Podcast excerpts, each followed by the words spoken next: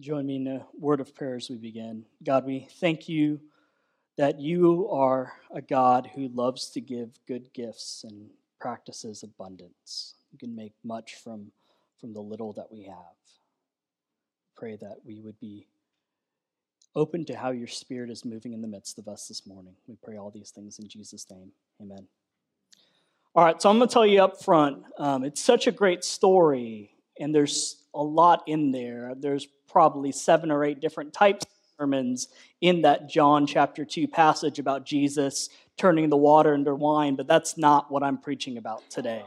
Um, I, I, told, I told Robert this week that that wasn't where I was leaning after I've been praying and studying a little bit. He was kind of like, What? I was like, Yeah, I don't know. I, I just felt drawn to the Corinthians passage. There was something in there that I felt like um, I wanted to, to share and was just thinking about my experience of church and, and our collective experience together as, as the body of Christ and thinking, what does it mean to talk about these different spiritual gifts that, that God blesses his people with? I think we're still close to Christmas, right? That we, when we hear the word gift, our, our brain kind of goes there still. Maybe, right? You're, you are still enjoying a really great gift that someone got you, or maybe you're wishing you would have gotten that gift that you really, really wanted. Um, I, and I was thinking about just my family's practice of gift give, giving growing up.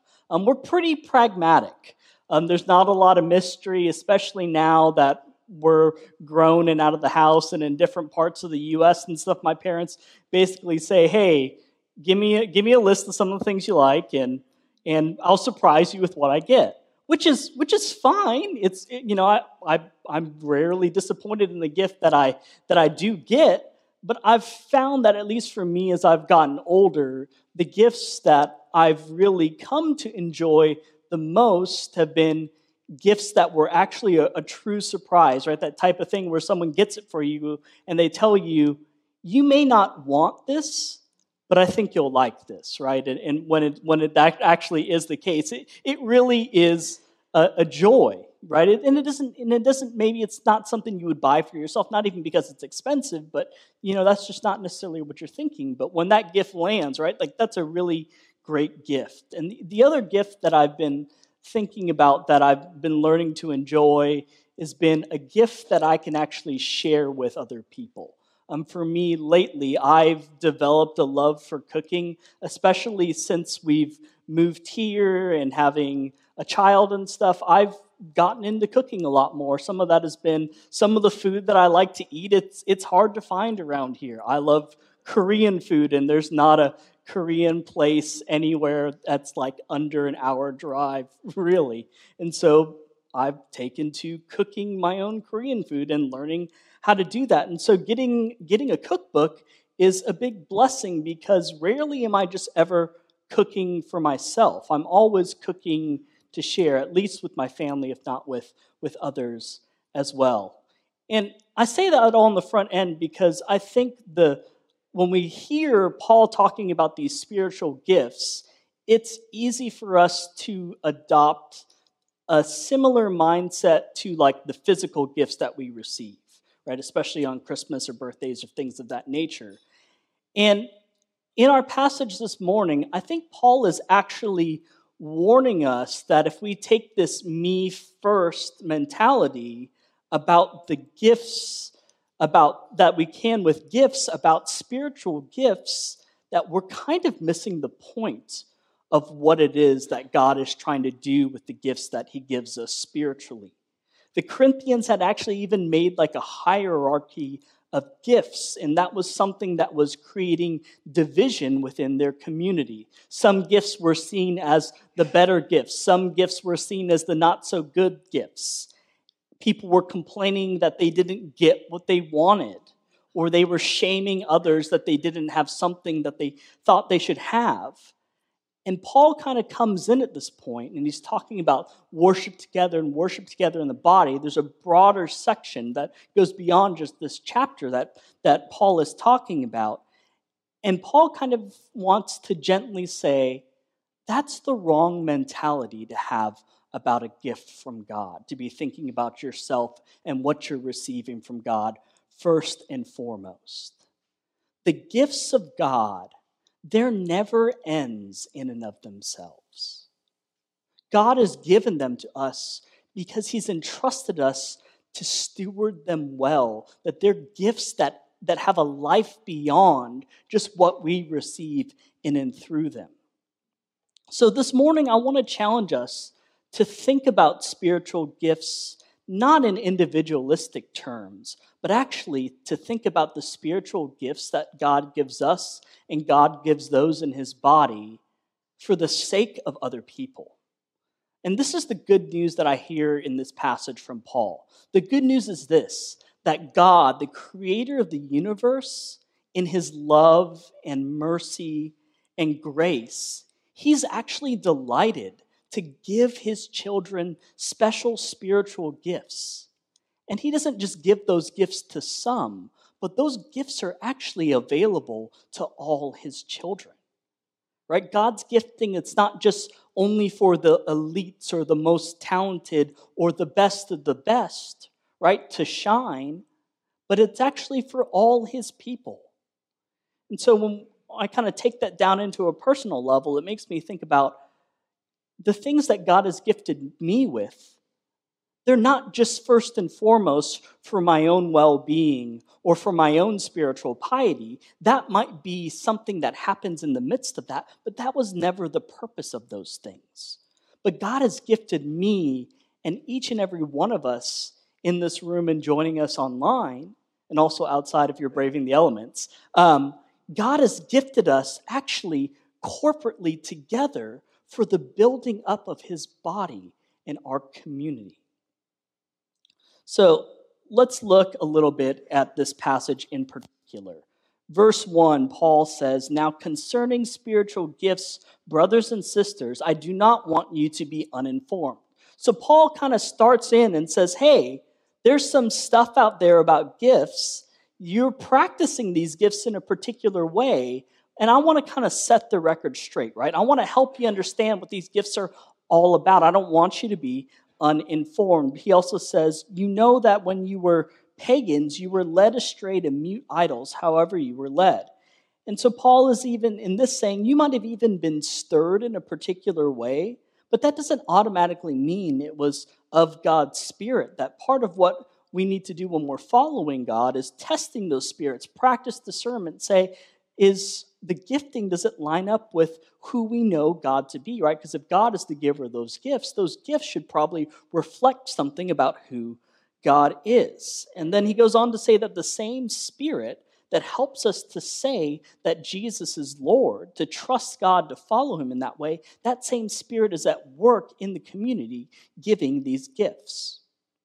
So let me, let me um, share a little bit about some of my experience and my own growing understanding of the ways that God has gifted me. Some of you may know this, some of you may may not, but I I didn't grow up Anglican. I actually grew up in megachurch world. And that was a good a broadly good experience for me. That I would definitely say a lot of my own love of the Bible came from the church that I I grew up in.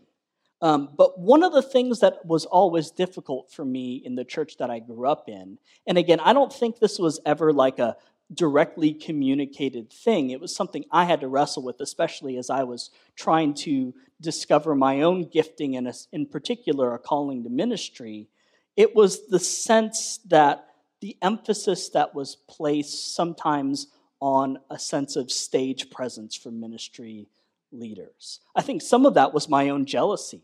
Um, I saw people come, get up on stage and they were just so natural and fluid and had such a way of communicating and speaking. And there was a part of me, because I didn't have it, I was like, I want something of that. And again, like I said, no one ever said it outright that you have to be this polished speaker or whatever to do this. But it seemed like those were the types of people that were getting the opportunities to share. Those were the models that I had. And like I mentioned, it, it made me self conscious, even to the point where I wondered for a season, you know, am I cut out for ministry if I'm not the best joke teller or storyteller, right? Is, is there a place in the body for the giftings that I think I had? And as I grew and learned more about myself and got to practice and was invited even to practice some of these gifts that the Lord had given me, what I began to realize is that God could still use me even if I would never be invited to give a TED talk or something like that. That I might have different kinds of gifting, and that gifting was actually a good thing, and I should embrace the gifting the way that God has created me to be and not just say, that looks flashy and cool and interesting. I want that thing. So I say that so we can circle back and see what is Paul trying to truly communicate about these gifts. I think part of what Paul is trying to communicate to the Corinthians is that if you only emphasize a particular type of gifting, what you're actually doing is you're putting a limit on God, right? You're saying essentially that if only three or four types of gifts are ever celebrated in a community, well, this is the only way that God works. But what, is, what do we see in the passage starting in verse 4? I'm going to read verses 4 through 6 again and, and, and talk about them a little bit more. Now, there are varieties of gifts, right? Varieties of gifts, but the same Spirit. And there are varieties of service, but the same Lord. And there are varieties of activities, or I read one commentator say you can almost translate that word as like energizing forces. It's even stronger than activities but it is the same God who empowers them all in everyone. So here's what I want us to see in looking at this passage about what Paul is saying. Paul is saying that the differences and the diversity of gifts in a body of believers is actually a good and beautiful thing. That's how God designed it to be. And the reason that this diversity of gifts works is because they all come from the same source, right? They all come from the Holy Spirit. God is the one who sees in a bigger way than we can see from our limited human perception sometimes. All gifts are good, even if we might wrongly attach extra value or importance to some and not to others. And again, right, this isn't just about identifying people who are gifted or talented of their own accord naturally. No, Paul is saying that all believers have gifts. And part of what the body helps us to do is to discern those gifts amongst one another. If we look at verses 4 through 6, it's actually really Trinitarian in nature. It talks about how the Spirit equips us with these particular gifts the Son, the Lord, right, Jesus, gives us ministry assignments, if you will. And the Father is the one that energizes all this to happen, right? He's the source of those gifts. It's a reminder, right, that the work of the Holy Spirit, it never happens apart from the work of the Father and the Son as well, right? There's unity in the Godhead, right? In the technical language of theology, we talk about how God is one person or divine being, or one Godhead divine being with three persons. So Father, Son, and Holy Spirit are always moving in the same direction. Again, right? We don't get gifts on our own accord. It's not according to what we want, but according to what God says is good for the greater whole.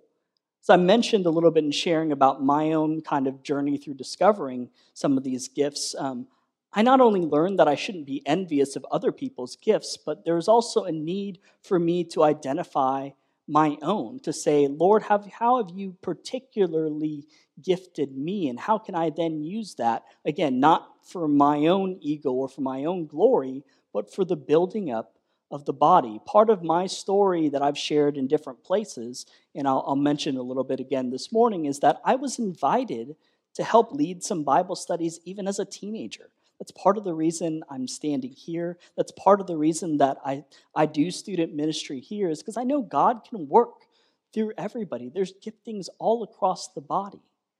And I was invited by leaders to take that first step they saw something in me, they saw gifting in me that I, that I didn't see in myself in the moment.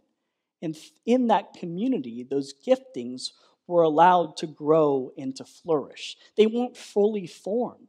But I had to go ahead and say, yes, I'm going to give this a shot, to say, yes, maybe this is, and to get feedback from other people.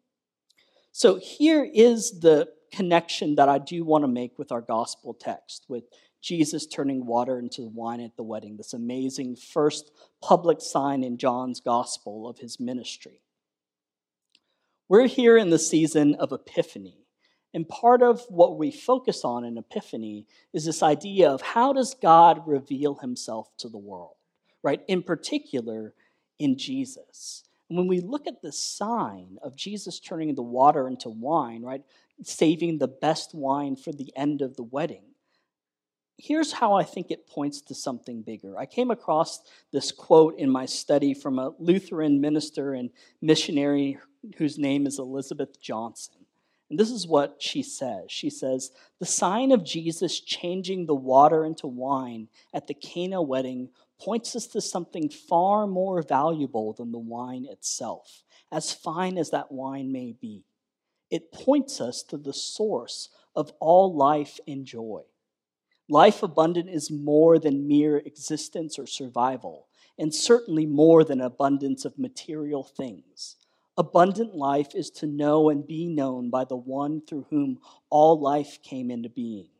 It is to have an intimate relationship with the one who loves us so much that he doesn't know how to stop giving. It is the kind of life depicted by the abundance of fine wine in this story. So here's the relationship that I want to draw between John's gospel and this text in Corinthians. That same God creates abundantly more, right, in this wedding feast. That's how he's gifted his people, the church. We have abundantly more than we could ever need, both individually and as community, spiritually.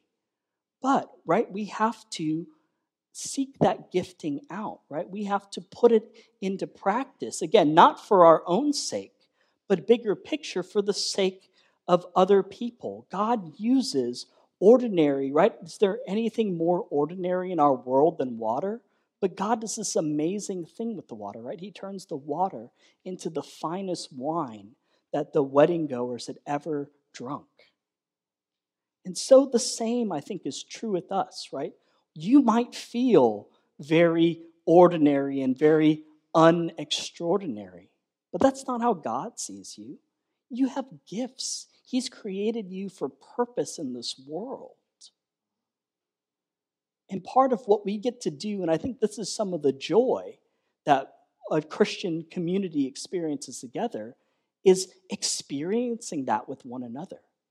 I might have some gifts to give to you, but on the same end, right, you might have some gifts that will bless me.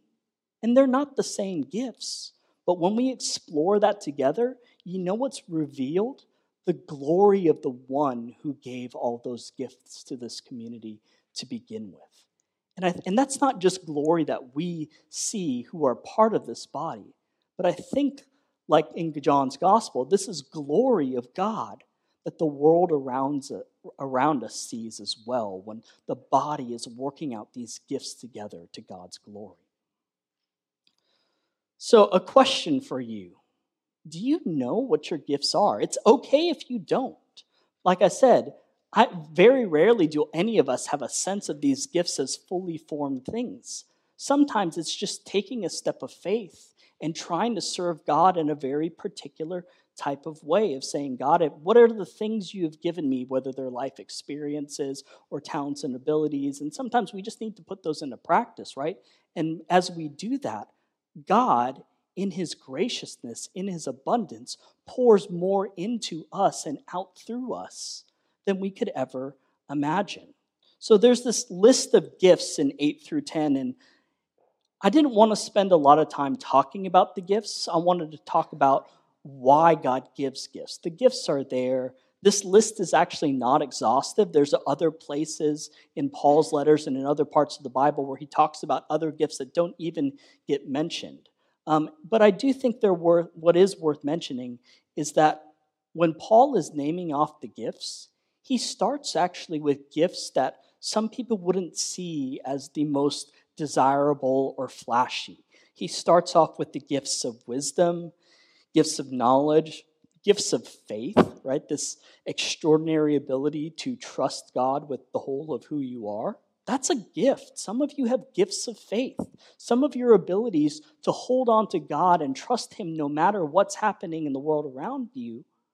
It's a gift to other people in the body who don't have that type of faith. And when we hide those gifts, right, when we don't put them on display, there are others who don't benefit from them. Paul, as he goes on, right, he, he talks about some of these other more spectacular gifts, so to speak, right? He talks about healing. He talks about prophecy. He talks about speaking in tongues. And while those are amazing gifts, right, they are not, um, they're not better than, right? Paul's trying to make this clear that they're not better than some of those other quieter gifts, so to speak. And I think that's a good word for us to remember. Some people's gifts get seen very easily. And that's okay. That's how the Lord designed this. But there are other people who are always at work in the body, doing things in the background. I think about people who, I, who I've known for a long time who are quiet prayer warriors, have a particular gift of prayer, and are regularly praying for things, right? Those people maybe don't get seen, but I know for me, I see the, the gifts of God at work in them. I can feel the effect of how they have this special gift for prayer. So Paul continues in this passage in, in verses that we, we're not reading, and I'm only going to touch on briefly. He continues this, this extended metaphor of talking about the church as a body. And he says that this is a body, and part of it, right, is we all have different parts to play, like literally parts to play. And he says it, it, it doesn't make sense if you're an ear, right, to say, gee, I just wish I was a foot. The foot is where all the action is, right? That's that that's the part of the body I want to be. Paul says, no, like embrace your earness. Like be the best ear that you can be, right? And if we think about it, right, a body without ears isn't operating as, as a body is intended to operate.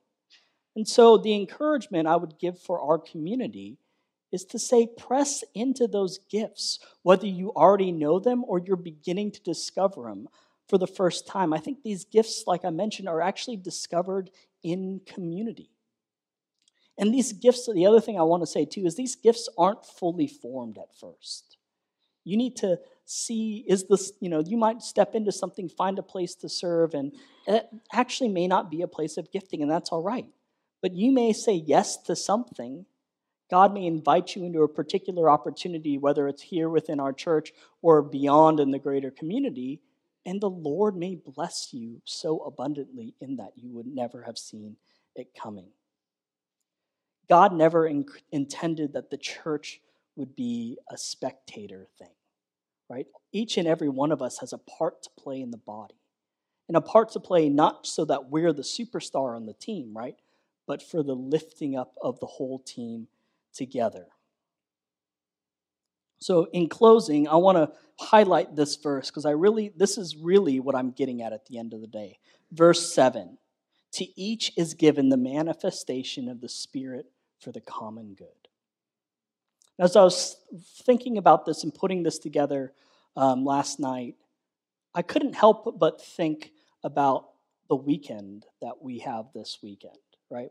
We're we have tomorrow off from school and other things for Martin Luther King Day. And I think about Dr. King, and I think about there is someone who used the gifts that the Holy Spirit gave him for the good of others, right? Here is someone who is undoubtedly one of the greatest speakers in American history. But what did he do with that speaking gift that, he that he had? He used it to share about the love that God has for all people. He used his gift to speak up against the injustice that he saw happening in society. He used that gift to point people into the better way that God has designed us to live.